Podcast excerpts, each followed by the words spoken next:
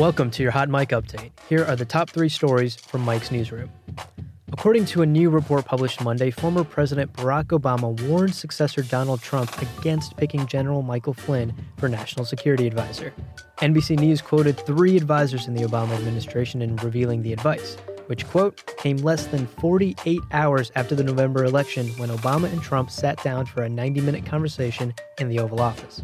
Flynn, a retired Army lieutenant general, resigned from Trump's administration in February after apologizing to Vice President Mike Pence for claiming he never communicated with Russia about Obama's expulsion of Russian diplomats from the U.S.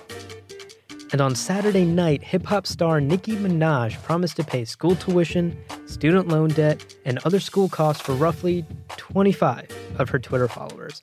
As nice as the gesture was, these numbers show just how deep the problem of student debt in the United States goes. As Forbes reported in February, student loan debt in the U.S. is a massive crisis.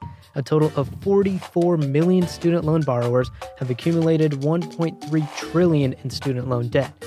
That means it would take 65 million Saturday nights of Nicki Minaj doling out money on Twitter in $20,000 increments to pay off the current student debt burden in the US.